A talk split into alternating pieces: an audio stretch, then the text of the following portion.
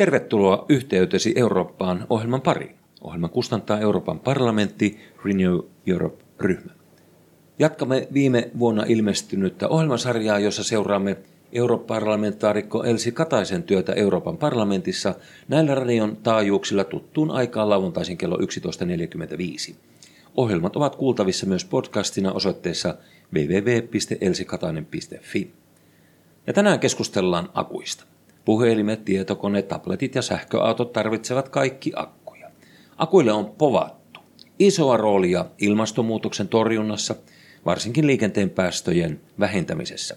Kuitenkin samaan aikaan luemme mediassa jatkuvasti uutisia siitä, kuinka vaarallisissa olosuhteissa näitä akkumineraaleja, esimerkiksi kobolttia, Afrikan Kongossa louhitaan ja millaisia ympäristöhaittoja akkujen tuotantoon liittyy. Minä olen Markku Rossi, tämän ohjelmasarjan toimittaja.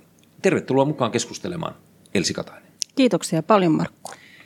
EU:ssa on todellakin usko sähköautoihin vankkaa. Euroopan komissio on muun muassa ilmoittanut, että se tavoittelee 30 miljoonaa uutta päästötöntä autoa Euroopan teille vuoteen 2030 mennessä, eli jo yhdeksän vuoden päästä. Onko liikenteen sähköistyminen ilmastolle positiivinen asia? Elsi Katainen. Kiitos kysymästä. Onhan se positiivinen ja tuota, muuten näin suurta akkujen kasvun tarvetta ei, ei olisikaan, mutta noita haasteita, mistä kerroit, niin, niin niistäkään ei käy kiistäminen, että kobolttihan on tällainen kriittinen raaka-aine. Tällä hetkellä esimerkiksi sähköautoissa käytettävissä litium-ioniakuissa ja lähes 60 prosenttia siitä koboltista, jota akkuteollisuus käyttää, tulee Kongosta. Eli sieltä pahamaineisista, pahamaineisista ää, kaivoksista, jossa on todella vaaralliset työolot. Siellä lapsityövoima on ihan arkipäivää, siellä on paljon aseellisia konflikteja, on kuivuutta, puhtaan juomaveden puutetta. Nämä kaikki niin kuin pahentuu vielä tässä kaivostoiminnassa ja ne on todellinen ongelma. Eli nämä eettisyyskysymykset on, on vakavia. Ja ne onkin asioita, joihin EU:ssa on puututtava, jotta liikenteen sähköistyminen olisi kestävää. Ja tähän ollaan etsimässä ratkaisuja. Esimerkiksi tällä uudella EUn akkuasetuksella on tarkoitus akkujen kiertotaloutta edistää ja saada nämä, nämä arvokkaat akkumineraalit uusiokäyttöön, että se louhinnan tarve vähenisi. Mutta puhuit tuossa sähköautoista, niin, niin sehän vain yksi ratkaisu siinä isossa paketissa, työkalupakissa, mitä liikenteen puhdistamiseksi käytetään. Sähköistymiselle on luotu aika isot paineet ja toivotaan, että sillä ratkeisi kaikki päästöongelmat. Se ei ole kuitenkaan ainut tie. Mehän tarvitaan, tarvitaan ja pystytäänkin hyödyntämään muun muassa biopolttoaineita, meidän kotimaisia muun muassa, biokaasua – ja vetyhän on sitten tämä tulevaisuuden sana, mitä kohti varmaan sitten pidemmällä aikavälillä mennään. Käyttövoimakeskustelu on todellakin kuuma peruna nyt ja jatkossa ihan maailmanlaajuisesti. Miten EU:ssa näitä erilaisia ratkaisuvaihtoehtoja voisi mahdollistaa paremmin? No, me nähdään kyllä ratkaisujen kirjoja, edistetään lainsäädäntöä, joka on teknologianeutraalia ja se pitääkin olla niin kuin teknologianeutraalia. Eli ei suljeta uusia innovaatioita pois lukkiutumalla vaan yhteen tiettyyn ratkaisuun, niin kuin esimerkiksi sähköautoihin ja. Ja tämmöistä elinkaariajattelua tarvitaan kyllä EU-ssa enemmän. Esimerkiksi uusien henkilöautojen päästöstandardeissa tämä ongelma näkyy ajoneuvojen päästöt mitataan sieltä pakoputkien päästä, vaikka tämähän ei kerro sitä koko totuutta. Esimerkiksi biokaasu on loistava esimerkki polttoaineesta, joka jää kuitenkin sitten häviäjän rooliin tässä mittaustyylissä, että kun vaan mitataan sieltä pakoputken päästä, eikä mietitä koko sen elin, elinkaarta.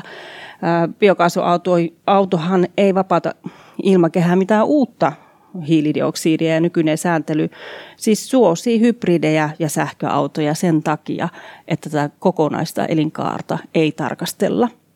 Mutta tietysti meillä Suomessa taas, jossa on erityiset olosuhteet, pitkät etäisyydet, harva asutus, kylmä talvi, niin me ehkä ymmärretään paremmin myös ne käytännön haasteet, joita sähköautojen sähköautoihin ja lataukseen liittyy paremmin kuin tiheässä Keski-Euroopassa, että kyllähän tämä jakeluvelvoite on myöskin yksi semmoinen pullonkaula.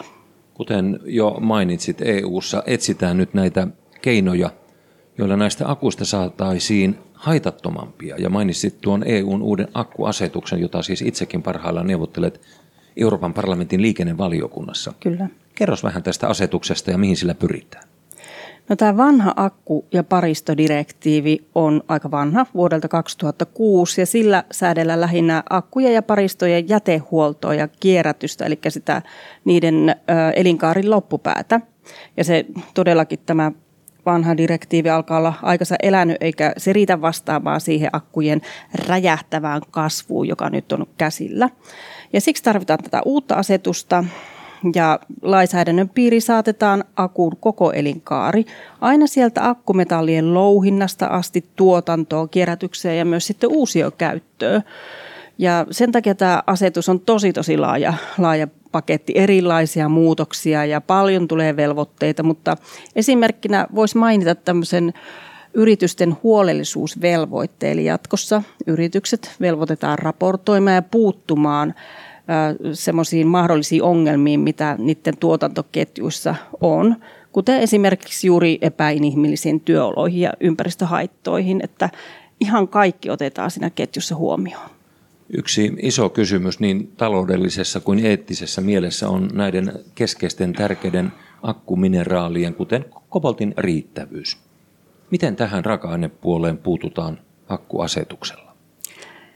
No aina kun me puhutaan kaivannaisteollisuudesta ja mineraaleista, nämä on äärimmäisen herkkiä kysymyksiä ja sitten kun siihen liittyy vielä sitten tämmöinen ihmisoikeuskysymykset, niin niin eritoten silloin. Ja tällä asetuksella pyritään nyt asettaa aiempaa korkeammat myöskin kierrätystavoitteet akuille ja myös näiden kriittisten materiaalien eli koboltin, nikkelin, liittymiä ja lyijyn talteenotolle. Esimerkiksi sähköauton akkujen osalta ne nielee siis kymmeniä kiloja näitä raaka-aineita, niin tarkoitus on kierrättää kaikki käytöstä poistuvat akut. Ja lisäksi ihan uutena elementtinä Euroopan komissio esittää sekoitevelvoitetta akuille. Eli jatkossa vaikkapa sähköauton akuun pitää sisältää tietyn verran kierrätettyä kopolttia sen neitseellisen raaka-aineen seassa.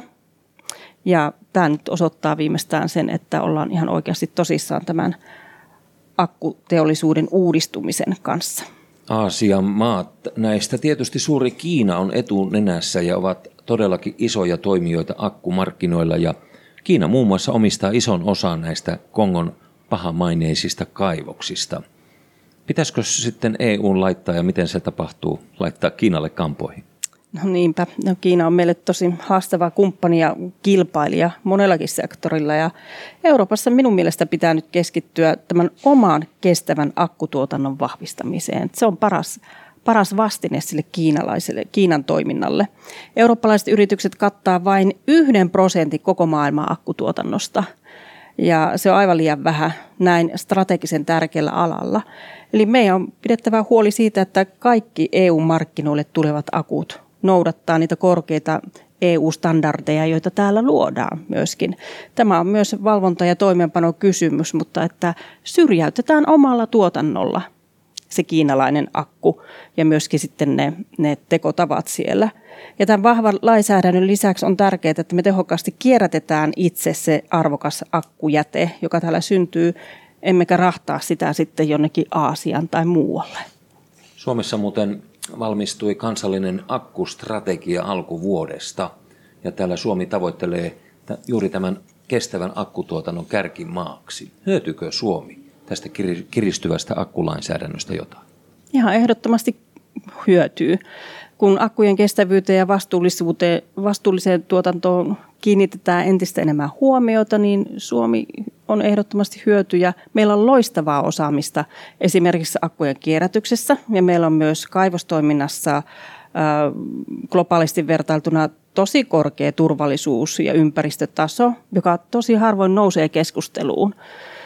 Ja meidän maaperästä löytyy myös kaikki nämä keskeiset akkujen raaka-aineet, kopoltista liittiumiin, ja Suomi on jo nyt kansainvälisesti houkutteleva investointikohde akkupuolella, ja mä uskon, että sekä kansallinen akkustrategia myös tämä EUn lainsäädäntö tukee tätä suuntaa entisestään.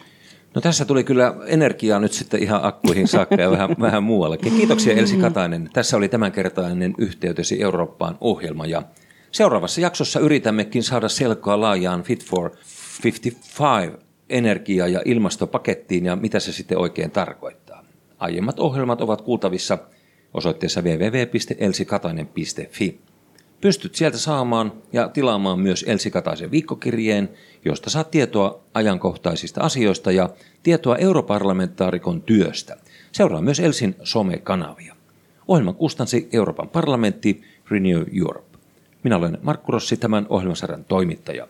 Oikein mukavaa viikonloppua.